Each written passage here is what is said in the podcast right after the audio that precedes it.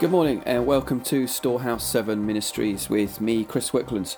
Uh, today we're carrying on through the book of Revelation, chapter 17, and this is part 2.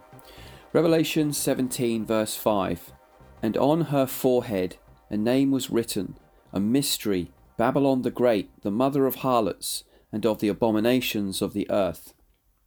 In ancient Roman law, it was stated that all harlots must wear a headband uh, showing their name. And this great harlot written here bears on her headband the mysterious name Babylon the Great, the mother of harlots. In the early church around 1st and 2nd century, Rome was known as Babylon, and that Rome was Babylon incarnate. But it has always been understood as a mystery, which means it is in part, or it, it does in part, transcend obvious concrete manifestations. So, in other words, it's not always going to be clear what Babylon is or could be because it's a mystery. Now, Babylon has always been a nation that stood against God and her people.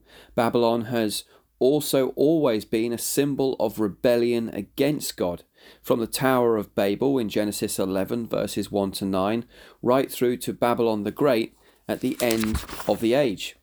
Now, Babylon is the mother of all abominations of the earth, or it literally says in the Greek, mother of all detestable things. Now, this whore, she is drunk on the blood of the saints. Now, this is a perversity of the true cup of communion, the true Eucharist cup where we drink the blood of Christ. Now, I appreciate that this may raise some concerns for some uh, Christians listening to this. Um, uh, and I, I, would say that I too, you know, I as as a Protestant, I always used to believe that that the cup of communion was, you know, it's in remembrance only. But as I studied early church history and the writings, or well, I'm just thinking of their names off the top of my head, but some of the early church fathers from AD 100. Um, uh, like people like Irenaeus, etc., I kind of realized from their writings that the church believing that the Eucharist literally became the blood and the flesh of Christ. This is not a Catholic concept. Uh, transubstantiation is slightly different, but they, the early church believed that when they prayed over it, that it did become somehow spiritually or physically. No one knows because it's a mystery. It became the body of, it became the flesh of Christ and the blood of Christ, and uh, and this is what's written in first century documentation. And the it, the irony is that it's what the church has always believed there's never been any inconsistency on this until the Reformation. And even during the Reformation, it was a contentious issue.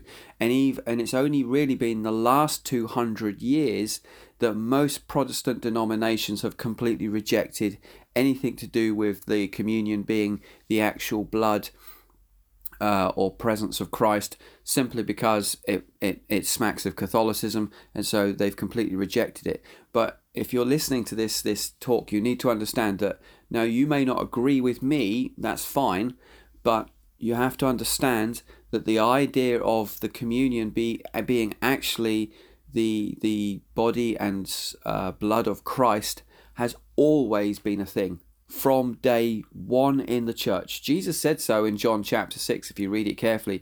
And he made it very clear to his disciples that it wasn't some kind of metaphorical speech because he never clarified the point. He left it hanging. And lots of people deserted him that day because they couldn't cope with what he was saying. Because what Jesus was saying was literal. You know, Jesus is the bread that came down from heaven. As the Jewish people used to eat of the Passover lamb in the Old Testament, they physically ate the lamb um, and as they physically ate the bread of heaven, the manna that came down, so Jesus said of himself, I am the bread of heaven. He who eats of me shall live forever. He who drinks my blood shall not perish but have everlasting life. And now this may sound heinous to us in our modern day thinking, but this has always been a thing in all of Christendom from the beginning of time right through. I mean, I say in, in the Orthodox denomination, the Anglicans, some Anglicans believe it's the actual presence of God, uh, Christ, and obviously the Catholic Church. They've always believed it. It's only the modern day Protestants in the last 200 years who have stopped believing it.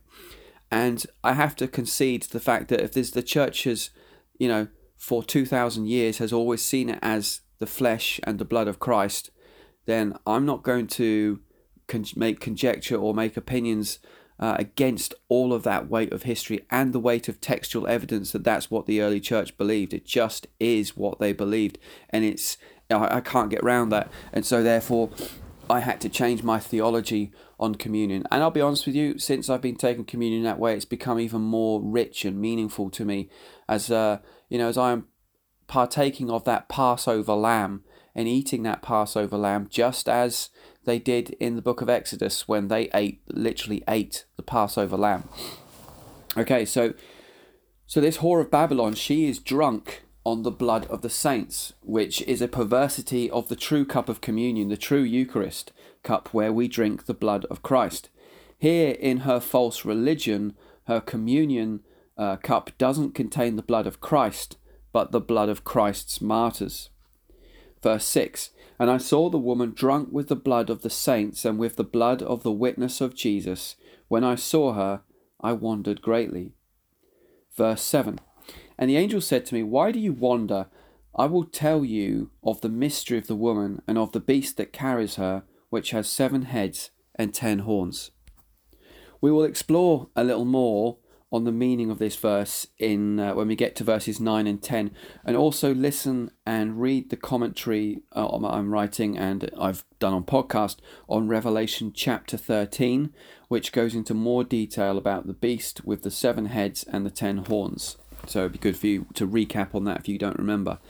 Verse 8 the beast you saw was and is not and is about to come up out of the abyss and go to destruction and those who dwell upon the earth, whose name has not been written in the book of life from the foundation of the world, will wonder when they see the beast that was and is not and will come.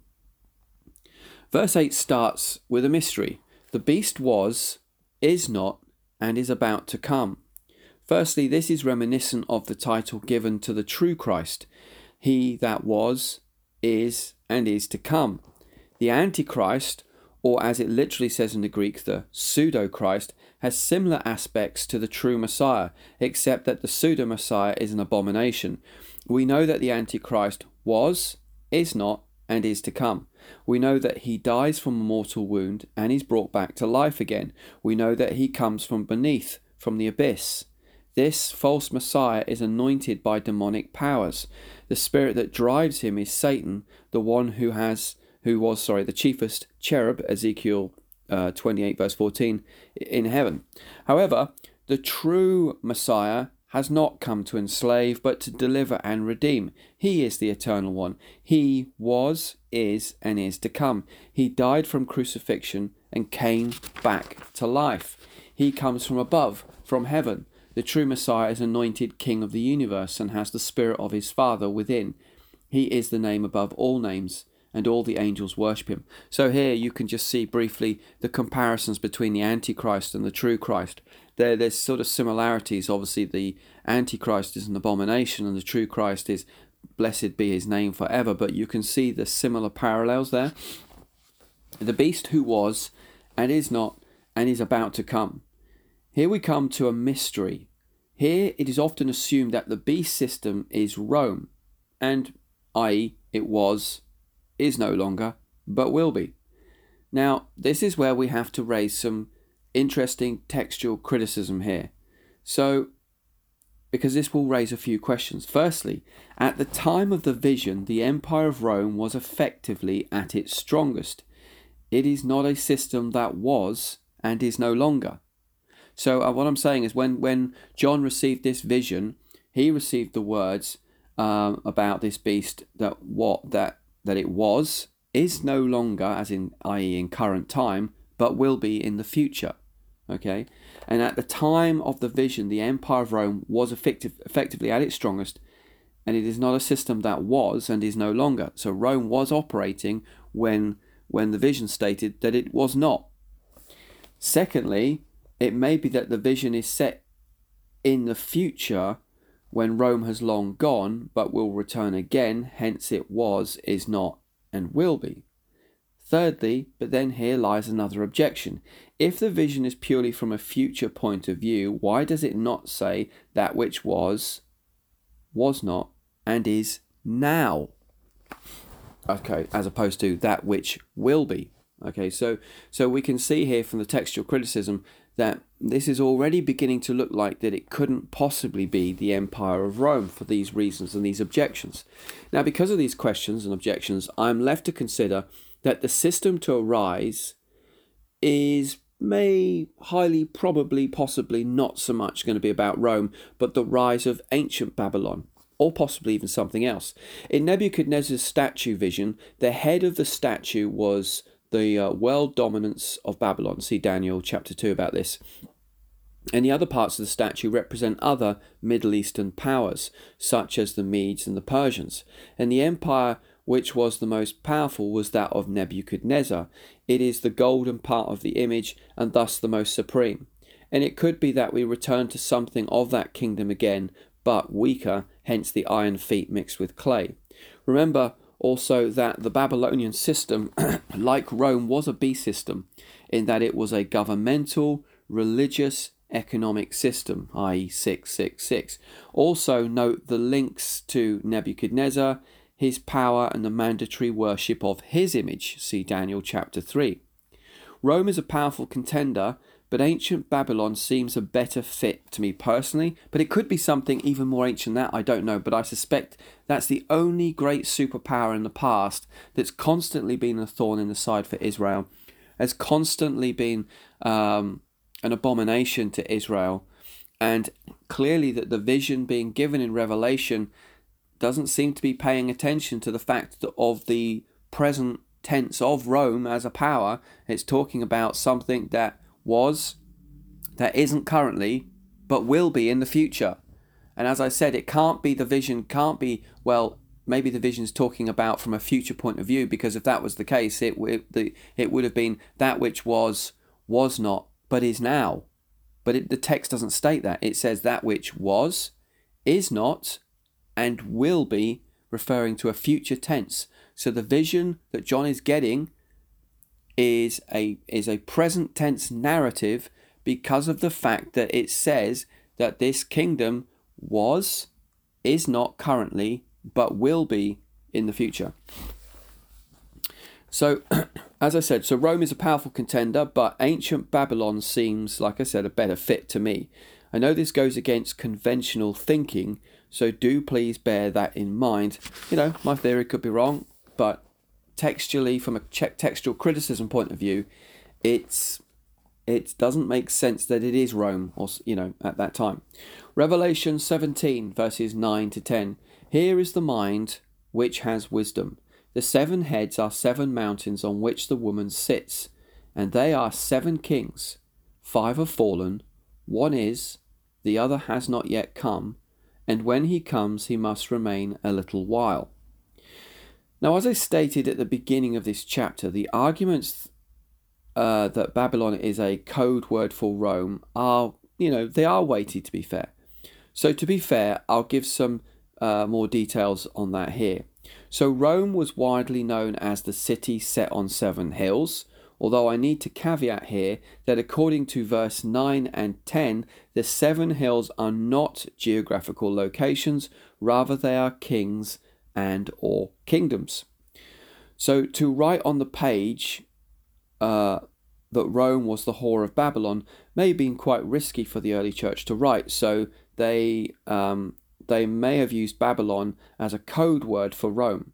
Historically, Babylon was a euphemism for Rome in, in the extra canonical writings of Second Baruch uh, 11, chapter 11, verse 1, and, and chapter 67, verse 7, and the Sibylline Oracles, chapter 5, 100 verse 143 and 159.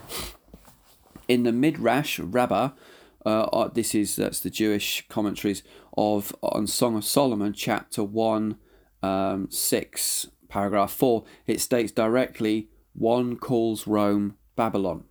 So this information alone gives some good weight to those who prefer the literal Rome option over literal Babylon. So I'm not I'm not discrediting it. I'm just saying from a textual criticism point of view, it seems unlikely. However, the the idea that it could be Rome is a, you've got a lot of weight on you've got a lot of good textual evidence on your side as well. So I'm presenting you with both sides of the coin here. I'm not being dogmatic on this because I don't think that's fair. Uh, in verse 10, it states about the seven kings five have fallen, one is living now, and the other is yet to come.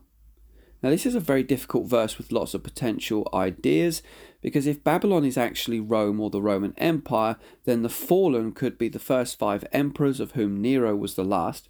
Then came uh, Vespasian, who would be the sixth, ruling from AD 60, 69 to 79 AD. Uh, and thus, living now at the time of the writing of the vision, Titus would be yet to come, or some other emperor at the rise of Rome at the end of days. But again, we don't know. Verse 11 The beast, i.e., the Antichrist, which was and is not, is himself also an eighth, and is one of the seven, and goes to destruction. So here we have some interesting conundrums to deal with. Firstly, the beast was and is not. That means the beast appeared before, but currently is not at the time of the writing of the vision.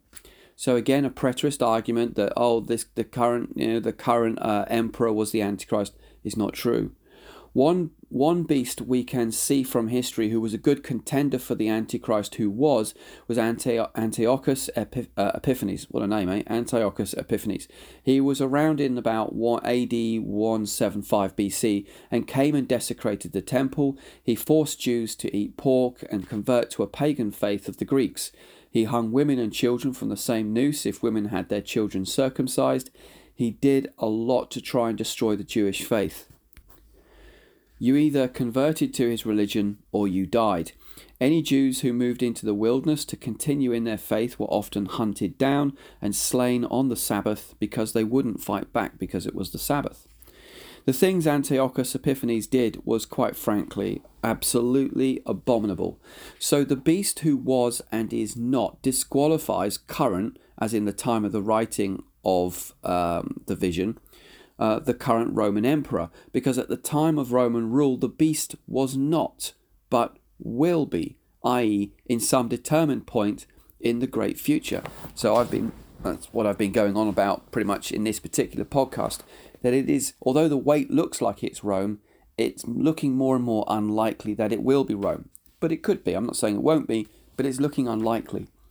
This is important to state, as those who hold to a preterist argument, that's fulfilled in AD 70 or fulfilled in AD 90, a historical argument, because the book was historically, they a preterist would say the book was historically fulfilled in around AD 90, but that cannot be true, because the beast who was, was not at the time of the disclosing of the revelation from Jesus. It just doesn't work, doesn't fit. Also, the beast is an eighth and one of the seven, and this could be translated or interpreted one of two ways. Either A, these six other kings or mountains were great leaders of the past, of which the Antichrist is the final seventh and the eighth, or more preferably, B, the Antichrist is a ruler along with the other kings all alive at the same time, creating a powerful political alliance, of which the Antichrist is the seventh and the eighth, the eighth being the kingpin to rule over the seven, of which he is the seventh. Now, no one can say for certain which way it can be understood, but seeing verse 11 in the light of verse 2 um, basically gives us a certain way of looking at it, will give us a useful caution to not jump to any conclusions incorrectly. It says in verse 12, The ten horns which you saw are ten kings who have not yet received a kingdom, but they receive authority as kings with the beast for one hour. So I've just confused myself a bit there. So basically, seeing verse 11 in the light of the two ways of looking at this potential problem as who the Antichrist is will give us a useful caution to not jump to conclusions incorrectly. I think I said verse 2 back a minute ago, which might have confused you. I do apologize. It is early in the morning. So let's look at verse 12. It says, The ten horns which you saw are ten kings who have not yet received a kingdom, but they receive authority as kings with the beast for one hour. So here again we have another verse which drops serious doubt over the preterist view. I mean, not even serious doubt, it just knocks it out of the park. Ten kings who, at the time of writing of the book of Revelation, did not exist and will not exist until the rise of the Antichrist. Now, the early church fathers were very clear on this matter. The Antichrist would be identified when he becomes the ruler of seven and has the political power of ten kings added to him. No one as yet has fulfilled this prophecy, therefore, the preterist argument here is quite frankly null and void. Now, what is also very interesting to note here is that these verses here in Revelation is a requote from the book of Daniel, Daniel chapter 7, verses 23 to 25. Thus he said, The fourth beast will be a fourth kingdom on the earth, which will be different from all the other kingdoms. So, there again, it can't be the Roman Empire. And, and because if this kingdom's was, is not, and will be, this fourth beast will not be like anything previously gone before. And it says that this fourth beast will devour the whole earth and tread it down and crush it. As for the ten horns, out of this kingdom ten kings will arise, and another will arise after them, and he will be different from the previous ones, and will subdue three kings. He will speak out against the Most High and wear down the saints of the Highest One, and he will intend to make alterations in times and in law, and they will be given into his hand for a time, times, and half a time, i.e., three and a half years of the tribulation. Anyway, that will do you for today, so that's given you plenty to think on.